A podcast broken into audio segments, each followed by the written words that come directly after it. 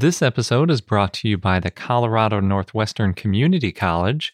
Join them for two weeks digging up dinosaur bones from the Jurassic period in Northwest Colorado this summer. For details, go to cncc.edu slash dinodig. As you write your life story, you're far from finished. Are you looking to close the book on your job? Maybe turn a page in your career? Be continued at the Georgetown University School of Continuing Studies. Our professional master's degrees and certificates are designed to meet you where you are and take you where you want to go. At Georgetown SCS, the learning never stops, and neither do you. Write your next chapter. Be continued at scs.georgetown.edu slash podcast. Hello, and welcome to I Know Dino, the Big Dinosaur Podcast, where we cover news, interviews, and discussions of all things dinosaur. Hello and welcome to I Know Dino. I'm Garrett, And I'm Sabrina. and today we'll be talking about Leaellynasaura and a bunch of dinosaur news. As always, we want to give a big thank you to all of our patrons who've gone to patreon.com and pledged their support. If you're interested in supporting the podcast and you like what we're doing, please go to patreon.com slash I know dino and check out our video and the rewards that we offer. So jumping straight into the news, our first article is titled Mass Spectrometry and Antibody Based Characterization of Blood Vessels from Brachylophosaurus canadensis. Ooh, Yeah. So it was published in the Journal of Proteome Research and it's behind a paywall. So I got a lot of this information from other sources that reported a little bit here and there. It was written by Timothy P. Cleland and others. And basically, because you might not have been able to tell from the title what they're talking about. In 2007, some researchers in Montana found a Brachylophosaurus, and they've been working on it since then.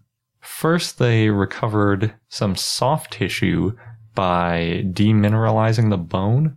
And we talked about demineralizing bone a little bit before, and I think they did it the same way here. And the way that we talked about before is basically you put the bone in acid and you dissolve the bone away, and then you're just left with some soft tissue afterwards. So, when they got their soft tissue, they looked at it and they figured that it was probably a blood vessel. Actually, kind of like a little web of blood vessels. But they recognized that it could have been a few other things. One of those things was a biofilm.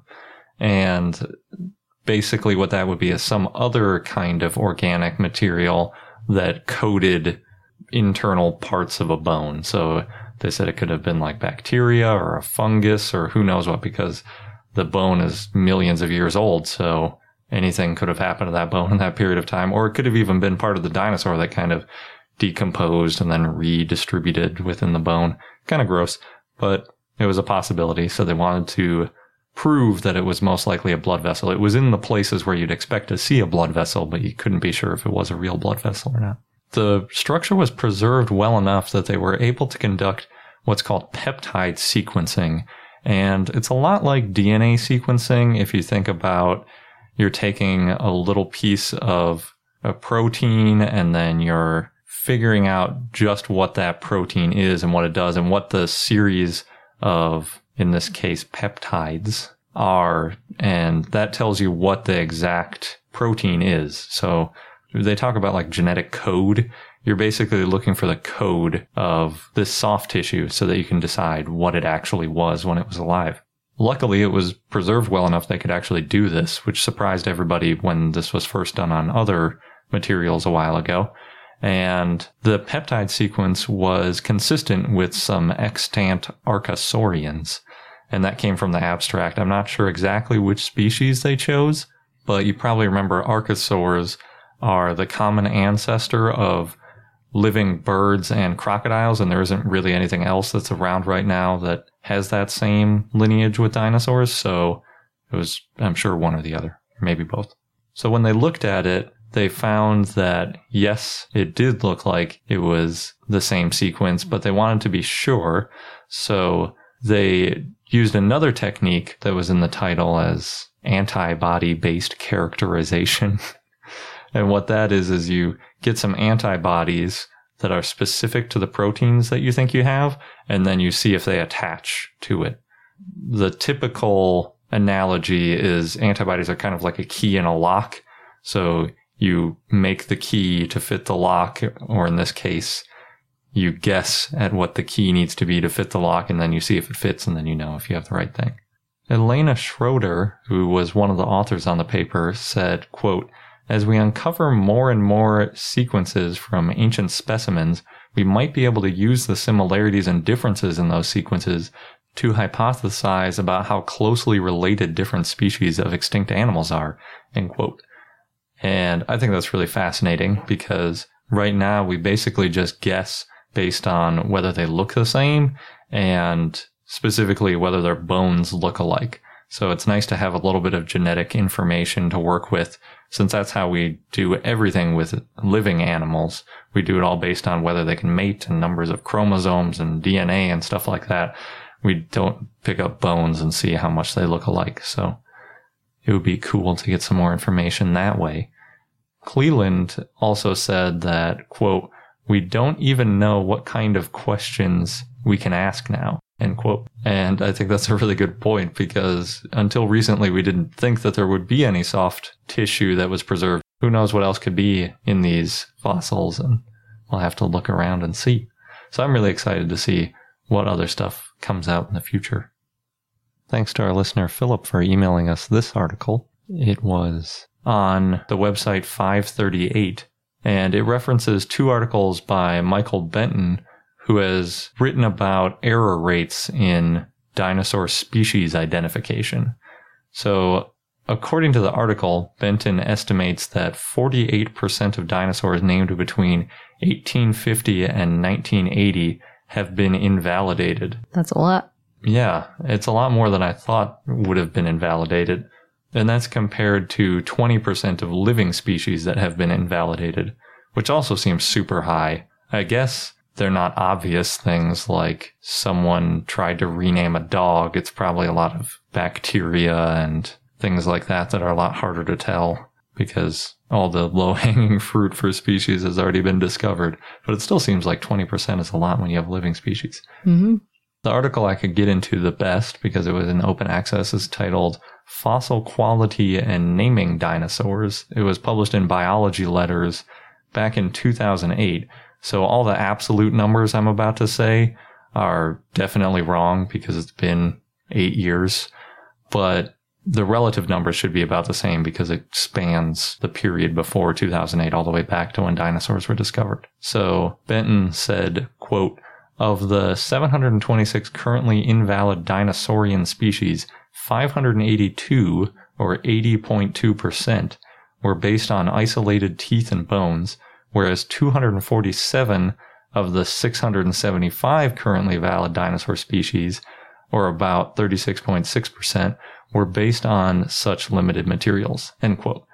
So basically he's saying if you base a species on a single bone or tooth or whatever you can find, it probably has a higher chance of being invalidated later than if you can find more bones or more material about the dinosaur. And he also added that, quote, as the use of incomplete specimens declines, past performance suggests that dinosaurian systematists ought to be establishing a higher proportion of valid species now than they did in the past, end quote.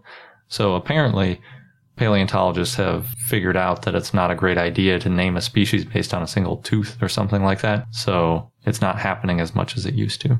In 2006, he also created a table of all the paleontologists who've named at least 10 dinosaur species. And at the time, there were 30, 30 paleontologists, that is. Most of the contemporary paleontologists have a perfect or near perfect record because there hasn't been enough time for people to find more material or invalidate their findings for other reasons. And Benton does think that they'll have better records than previous fossil hunters, but not necessarily 100% or 90% like a lot of them are at right now. My favorite part about that list, though, is that he's got all 30 paleontologists who've discovered more than 10 dinosaur species. So Othniel Charles Marsh is on there, and so is Edward Drinker Cope. And Marsh named 80 species, and 23 are considered valid, according to that article, giving him a success rate of 28.8%.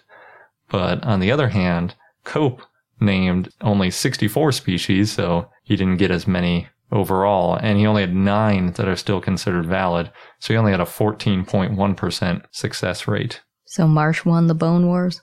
Yeah, that's what it looks like. he discovered more overall, and he had more than twice as many are still considered valid. Nine is not that good. There are a lot of other paleontologists who found more than nine. There's probably a dozen of them, but not very many people have found 23. That's a huge number. Or 80, depending Yeah. on which number you want to use. Well, he had help. Yeah, that's true. Most of these paleontologists do, though. It's interesting to me that Benton talks about species instead of talking about genera, because we usually talk about genera. And the reason we talk about genera is it's usually difficult to tell whether a dinosaur would be classified in the same genus as another species. So typically, a dinosaur is given its own genus, and there aren't other species in the same genus. There are a few exceptions, actually. There are a lot of exceptions, but most of them have their own genus. So a lot of these diversity things that we talk about talk about how many genera there are. I guess if you're talking about naming, though, you get to name every species, so maybe that's why. Yes. As Jack Horner said in one of his talks, paleontologists like to name dinosaurs. So if you can split a genus up into three species, then you get to name three times as many things. hmm Next up, thank you, David, who shared this via Facebook. 9gag posted some pictures of a vertical wall, and according to one commentator, it's Cretaceous Park in Bolivia, that has dinosaur footprints. Apparently, tectonic activity pushed a shoreline vertical. I mean, the pictures are great, but the best part of the comments, here's a couple. One person said, quote, this is clear scientific proof that dinosaurs could walk on walls. And another person said, quote, they were bitten by a radioactive spider. It is proven.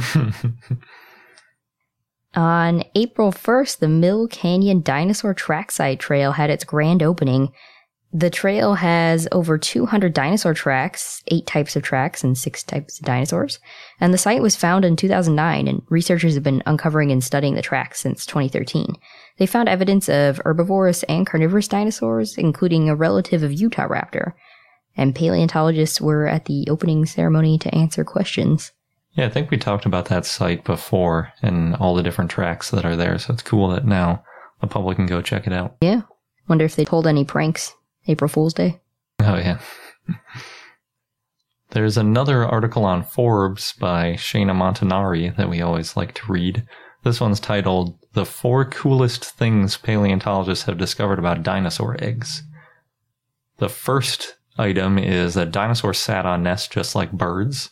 Specifically, she talks about the nest called Big Mama, which was found in the Gobi Desert by the American Museum of Natural History and showed an oviraptor called Citipati covering its nest.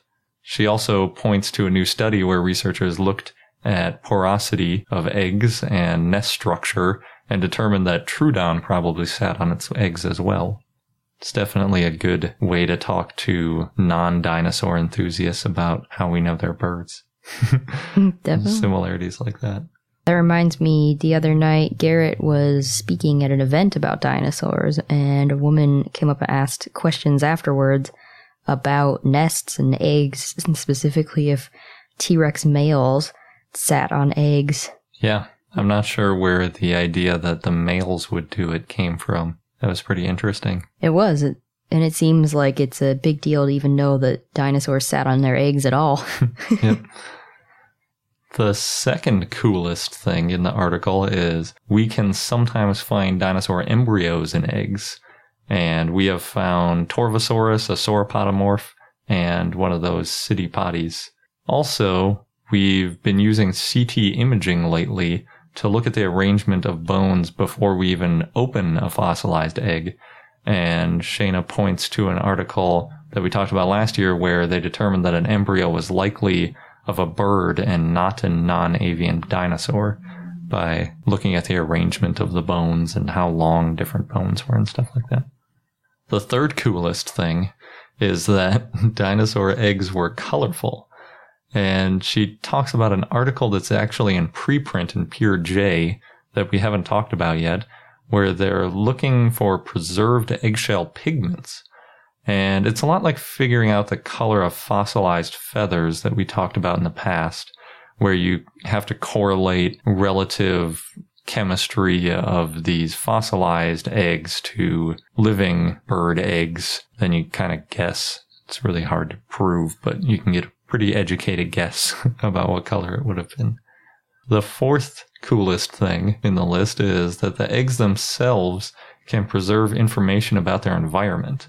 And we've talked a little bit about this too, where we can get information by looking at the carbon and oxygen isotopes in the calcium in the shell. And she discusses her own study where she showed that the Gobi Desert was dry 80 million years ago, just like it is right now. And she also points out that they have helped to show what dinosaurs' body temperature was by looking at some of these details too. It helps with the whole dinosaurs aren't cold blooded Yeah. in layman's terms. So it's all really interesting. I thought it was kind of funny that she was talking about what color eggs were, and the article was posted pretty close to Easter. Yeah. Dinosaurs wouldn't have had to do anything to their eggs for their hunts. Yeah. Next, in LA, the LA Zoo is opening a new exhibit on April 15th with life sized animatronic dinosaurs. The exhibit is called Dinosaurs Unextinct at the LA Zoo, and people will be able to see 17 animatronic dinosaurs, some as tall as 22 feet and weighing 6,700 pounds. Sounds like a real dinosaur. Yeah, they're trying to make it as real as possible. so, some of the dinosaurs that you can see include T Rex, Carnotaurus, Diabloceratops, and Brachiosaurus, as well as a Stegosaurus, and visitors can actually control Stegosaurus to make it move. They also will have a fossil dig, where you dig up fiberglass bones, and an augmented reality app where you can see dinosaurs move on your phone when you point your phone camera at the animatronic dinosaurs. Admission to this exhibit costs $5 per person, pretty reasonable, and the exhibit will run until October 31st. Now, for those with sweet tooth, the Dala 100% Chocolate Cafe in Busan, South Korea serves a dessert called the Chocolate Dinosaur Egg. Apparently, quote, the shell is made of chocolate, there's chocolate ice cream inside, and it all rests on top of a bed of shaved chocolate ice, end quote. Plus, you can pour on chocolate syrup just in case you didn't have enough chocolate. The cafe also gives you a hammer to crack open the egg, which is about the size of a T Rex egg, probably. Oof. It's a very large dessert. That's a ton of chocolate. I don't think I could finish it all, but I couldn't. I'm sure there's some people who could. I'd need like five friends to get through all that chocolate. Sounds like it'd be fun to eat, though.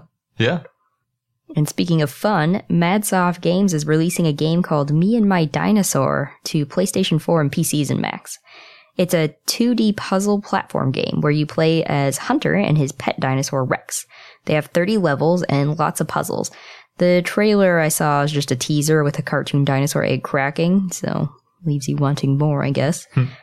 And according to an abbreviated description, quote, Follow the thrilling adventures of Hunter and Rex in a family friendly, heartwarming single player story campaign.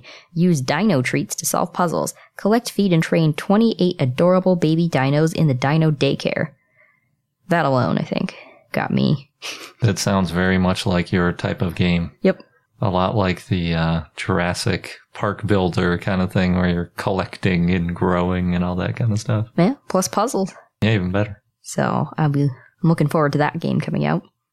Next, just for fun, happened to stumble upon this answer that John Davis, who's a Marine Corps weapons instructor, he answered this question on Quora, could you kill a Tyrannosaurus Rex with a pistol? And he gives a quick two-step answer. Step one, once eaten, aim for heart. Step two, wait and die the victor. He also significantly added more to his answer in response to, I guess, people thinking his original answer was a joke that needed improvement. So he says, quote, The only real thing that people need to accept given a duel with a Tyrannosaurus Rex is that, positive emphasis, you will die. You will die soon.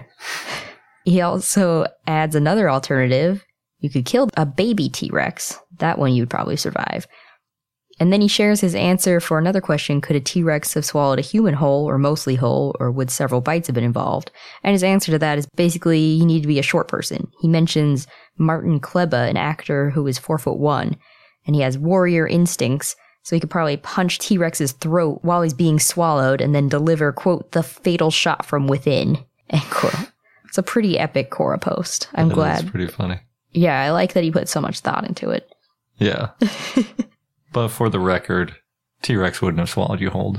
He would have done that move where he crushes you with his huge teeth and then Yes. waited for you to die and then eat you. So just follow the first two steps. Aim for the heart, wait and die the victor. Maybe. If it punctures its skin. Oh, that's true. The Australian Age of Dinosaurs Museum in Queensland, Australia just received 10 life size bronze cast dinosaurs as part of their Stage 3 development plan, which includes making a new 6,000 square meter building. The dinosaurs were made by a bronze foundry in Texas, but they're all dinosaurs that came from Queensland originally. And this museum is owned by David Elliott and his wife Judy, who opened the museum back in 2009. Cool. Yep. Life size bronze cast dinosaur sounds awesome. And heavy. Yes. Must have taken a long time to get from Texas to Queensland, Australia. Yeah. And expensive. So, next, for fans of the TV show Dinosaurs, I know we're fans, Yahoo recently posted an interview with Leif Tilden, who's the actor who wore the body of Robbie in the show Dinosaurs. Robbie is the, the Teenage teenage, boy. boy. Yeah. It actually took three people to make Robbie. I think it took three people for each of those characters. Mhm. Jason Willinger did Robbie's voice, and puppeteer Steve Whitmire took care of the facial expressions. Leif said that he never actually met Jason, but he did work closely with Steve. That's pretty interesting. So, for background, Leif wore the Donatello suit built by Jim Henson Studios in the Teenage Mutant Ninja Turtles film and sequel. And he said that that helped him prepare for the role of Robbie because he learned how to move and work with other puppeteers and also to stay hydrated. Hmm. And he said it took about an hour to put on the Robbie suit Oof. and that shooting days were usually 12 hours long. Oh my. I know. and even though he didn't voice Robbie, he memorized all the lines and he worked with Steve to, quote, be completely in sync and connected emotionally. Yeah, it plays pretty well. When you watch the show, you're not thinking like there's three people controlling this and the face is out of sync. hmm. It looks really good. It's really smooth, yeah. So when he was asked what was a signature moment while making the show, he said, quote, one day stands out above the rest. When Robbie got to dance with Michael Jackson for an ABC promo, Michael Jackson was one of my heroes. They made a white glove for Robbie, and I learned this whole routine. I remember seeing Michael in his trailer, and he spoke with me and gave me a big hug. That to me was the most epic moment. That's awesome. I love Michael Jackson. yeah, it must have been hot. I wasn't, I never really thought about it before, but most of the modern dinosaur replica type costumes, your legs are exposed and there's kind of an opening on the bottom of the suit. hmm But in the dinosaur show, they were totally enclosed in the thing, like their legs were enclosed and everything because they had the more upright posture. hmm So it must have been super hot in there. Yeah, for 12 hours. Oh man, that's rough. It's important to stay hydrated. yeah. So in other media, this came out on Cinema Blend recently. Quote, a trailer for one of Paul Walker's earlier films has just surfaced and it involves having his brain transplanted into a robot dinosaur, end quote. Hmm. the movie is called Tammy and the T-Rex. And the premise is that Paul Walker's character is murdered and a scientist takes his brain and puts it into a robotic T-Rex. Watching the trailer, I kept thinking, this is a real movie. They actually made it's not just a spoof, a trailer spoof. It's a really campy trailer, as you can imagine, and cheesy. It makes no sense, but at the same time, it looks like it'd be fun to watch. So is it a real movie then? It is a real movie. Wow. This is back before Paul Walker was famous. Hmm. Maybe it'll have a resurgence now. Could be. I'm intrigued. I don't know how easy it is to find this movie. Gotta get a VHS player, probably. Maybe. A quick side note away from movies. In the UK, a 13 meter or 43 foot diplodocus that's made of plants is making its way around London to help educate children on plant based foods. It's made of plants. That is what the article says, yeah. Is it like the Rose Parade, where it's like a bunch of flowers arranged on a float or something? No, it looks more like a topiary. Huh? That's cool. Yeah. So this diplodocus is named Florosaurus, fitting, and it's as long as a double decker bus and weighs 750 kilograms or 1,650 pounds. It's meant to make kids want to eat more vegetables. Apparently, a recent study found that kids don't eat vegetables because they think they're boring. That seems like kind of a stretch. but I'm glad that this is the approach they took because they probably spent a lot of money on it. Yes, I think so. So Florosaurus is at Westfield Stratford until April 4th, and then Florosaurus will move to Trafford Centre, Manchester. So I guess out of London, April 7th to 10th. Sounds awesome. I wish I had a 13 meter long dinosaur topiary in our yard. That would be awesome. That would be. Would it make you want to eat more vegetables? It would have nothing to do with that. Oh, That's why I think that's crazy. there might be more to it than we know. They're gonna stuff a bunch of like cucumbers in it or something and say like you could eat a dinosaur cucumber. I don't know. There's probably some exhibit that goes with it. It could be. That's funny. So now we have a couple items that have to do with Jurassic World. Pretty exciting. The first one, Mashable Nature recut Jurassic Park 1, 2, and 3 and Jurassic World to make a trailer that reimagines the movie as a nature documentary. Hmm. It follows the life of Littletail, a raptor, from hatching out of the egg until becoming an adult. And the trailer is only a minute and a half, but it gives the Jurassic World franchise a really family friendly vibe. It's totally different. I wish it was real. That's funny. Yeah. It's really fun to make those spoof trailers. I've done a couple of those.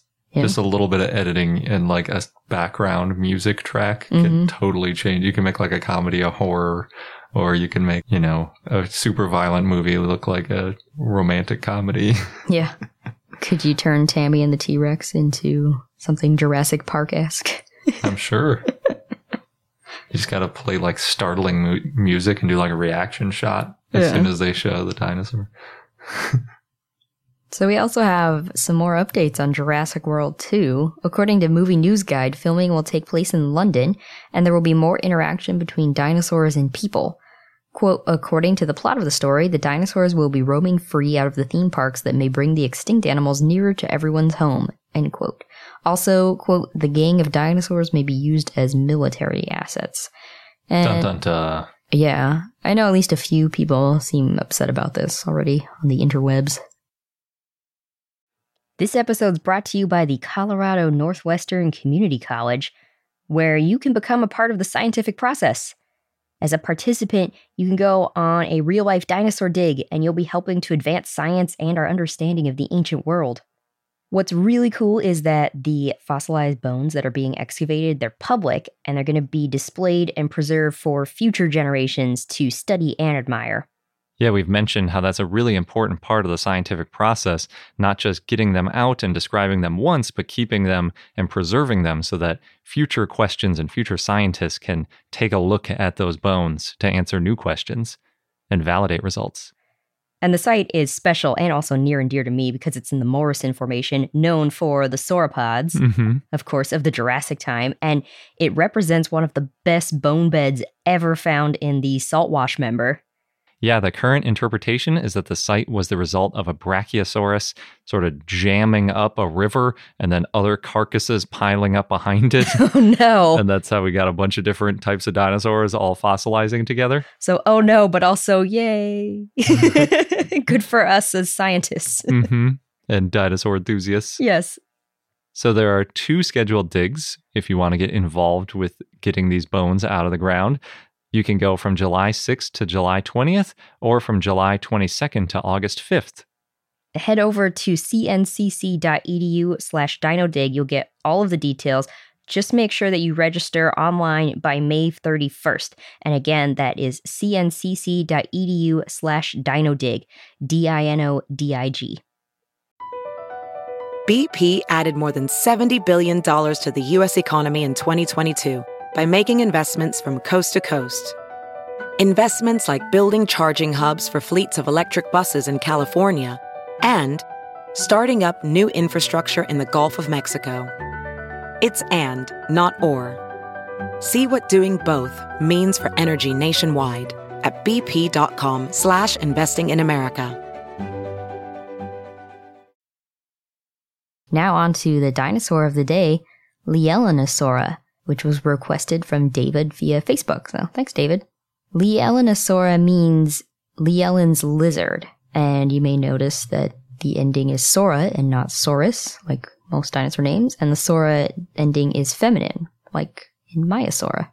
Apparently, this dinosaur is often accidentally called Leaellynasaurus in the media, and it's a bit of a fight, the paleontologists who named the dinosaur.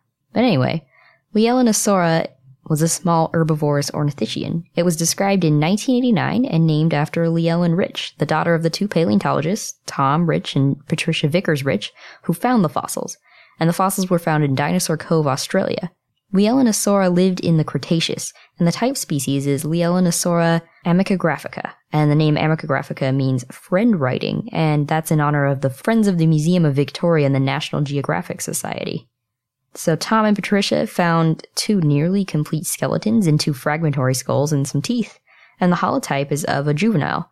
Leaellynasaura is a polar dinosaur that lived in the Antarctic Circle. At the time, Victoria, Australia was in the Antarctic Circle.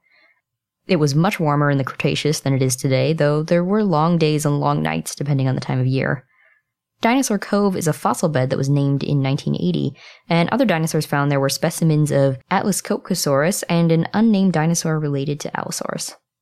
In 2015, the land next to Dinosaur Cove was put up for sale. Greg Denny, an amateur dinosaur fossil hunter, his family has owned the property for decades, but he said someone else needs to take it to the next level and build a museum with a couple million dollars. Yeah, just a couple million dollars. Yeah, it would also take a lot of money to maintain it. That's true. So it'll be interesting to see if anyone does take it to the next level. Leaellyn was 12 years old when her parents named the dinosaur. In an open letter to Ranger Rick magazine, Leaellyn Rich wrote, quote, When I was two, I had a book called My Little Dinosaur. It was about a boy who found a live dinosaur in a cave near his house. I started wanting a dinosaur too. My dad worked with dinosaurs in a museum, so I asked him to get me one. You can just imagine how I felt when I first saw the fossils of my very own dinosaur. Thanks, Mum and Dad. That's great. Yeah, it's a really great story. I wish my parents were paleontologists. So her father at one point said, quote, I never promised her a living one, but she got one, even though she had to wait for it, and she waited 10 years for that dinosaur. That's true. A living one is probably what she meant. Yes, well, I'm, But you take what you can get. she seemed happy. Yeah. So Tom and Patricia, the paleontologists who named the dinosaur, they've been married and partners in science for 50 years, which is amazing. They also discovered another dinosaur, Timimus, named after their son Tim, so very fair. Good thing they've discovered two. Otherwise, the other one would always be bitter. Yeah, unless the other one doesn't care about dinosaurs. Oh, yeah. I, I don't know. guess. but still nice. Leaellynasaura was about six and a half to ten feet or two to three meters long and two feet or 60 centimeters tall with the hips. It was bipedal and it lived in temperatures between 21 and 50 degrees Fahrenheit. It grew quickly during its first three years and then it grew more slowly afterwards. This is based on histological studies of femurs found in 1999 after the initial discovery. It may have grown quickly in its early years to more easily regulate its body temperature, and then once it was large enough, it didn't need to grow during tough times. It probably had skin and hair like filaments. And Leaellynasaura had a really long tail, more than 70 vertebrae in its tail, and some scientists think it was 75% of its body length. So it possibly used the tail for display, but it was also a flexible tail that may have been fluffy and it could have wrapped it around its body for warmth. Weird. It has the proportionately longest tail of all known ornithischians. Leaellynasaura may have burrowed since three fossilized burrows were found in Dinosaur Cove in the late 2000s, and that could have been another way to help it stay warm. And it may have lived for weeks or months, up to four months at a time in the dark. However, there was still some light from the aurora, snow reflecting light displays, and the moon, so that's something. It probably didn't hibernate, though we don't know for sure. Scientists used to think that because the growth rings in its bones changed in thickness, that it slowed its metabolism down in the winter to hibernate, but scientists have since found similar growth ring fluctuations in dinosaurs that lived in tropical areas who wouldn't have had to hibernate, so it's unclear whether or not Leaellynasaura hibernated. Leaellynasaura had large eyes and large optic lobes, though that may be because the specimen found was a juvenile, so not necessarily large eyes to adapt to low light conditions. Hmm. It lived among many streams and rivers and forests of conifers and ginkgos, and it ate low lying plants like ferns and horsetails. They may have also traveled in small herds. Leaellynasaura is on 5,000 collector coins as part of Perth Mint's Australian Age of Dinosaurs series. Oh, yeah, we looked at those. Yeah, and you can see Leaellynasaura in a dinosaur petting zoo in Australia. It features dinosaur puppets that kids can touch as they learn about dinosaurs.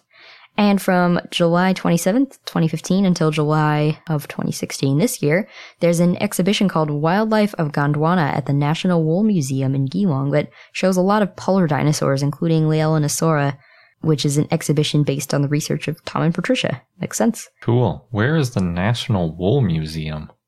It's in Australia. Oh, Geelong is in Australia? Yeah, it's in Victoria, Australia. It's interesting that a wool museum is showing dinosaurs. Maybe because they're cold and they could have used wool. I don't know. Or maybe the museum has nothing to do with wool. Uh, yeah, I've never been. So, Leaellynasaur has been described as a hypsilophodontid, an iguanodontian, and an ornithischian. It's unclear where in Ornithopoda that it actually belongs. Ornithopods are ornithischians that started small and became larger and populous, especially in the Cretaceous. And Ornithopoda means bird feet. This group had three toed feet, the early ones had four toes, and beaks. They lived on all seven continents. They had stiff tails to help balance, and later ornithopods grazed on all fours and were semi quadrupedal. They were great at chewing, too, like a modern cow. And our fun fact for today comes from an idea from Chris via Facebook. And he mentioned that there are a lot of unusual things that you can deduce from fossil evidence, like how teeth can tell you about the diet of an animal. So it turns out that claws can also tell you a lot about a dinosaur. According to an article by Stefan Lautenschlager, published in the Proceedings of the Royal Society, titled Morphological and Functional Diversity in Therizinosaur Claws and the Implications for Theropod Claw Evolution, different therizinosaurs likely used claws for different purposes. The author looked at three different uses of a claw, specifically scratch digging, hook and pull, and piercing. All things that you wouldn't want to have happen to you. Hmm. I guess scratch digging is just for the ground, but hook and pull sounds kind of nasty. So does piercing. Yeah. So he then modeled the claws and the stress that would be put on the claw while performing those activities. So, for instance, piercing, you model what it's like if you take the claw and you, you know, poke it into something and what kind of stress that causes. The research basically showed that the shorter and wider claws were good for pretty much all three activities. They were pretty universal. But the longer, thinner claws probably couldn't have been used for scratch digging. So they wouldn't have been doing any digging. It would have been more grabbing things or stabbing things. This is just about therizinosaurs, so I'm sure you could apply the same techniques to other dinosaurs and see how the claws would respond to different pressures and forces, and then get a good idea about the behavior of these animals and what their claw shape can tell us. So I think that's one interesting thing that you can find from fossils that you wouldn't think about at first. It's not really obvious. Yeah, that's true. Cool. And that wraps up this episode of Know Dino. Thanks for listening. And if you enjoy listening to our podcast and learning more about dinosaurs, then please support us on our Patreon page at patreon.com slash I Know Dino. Until next time.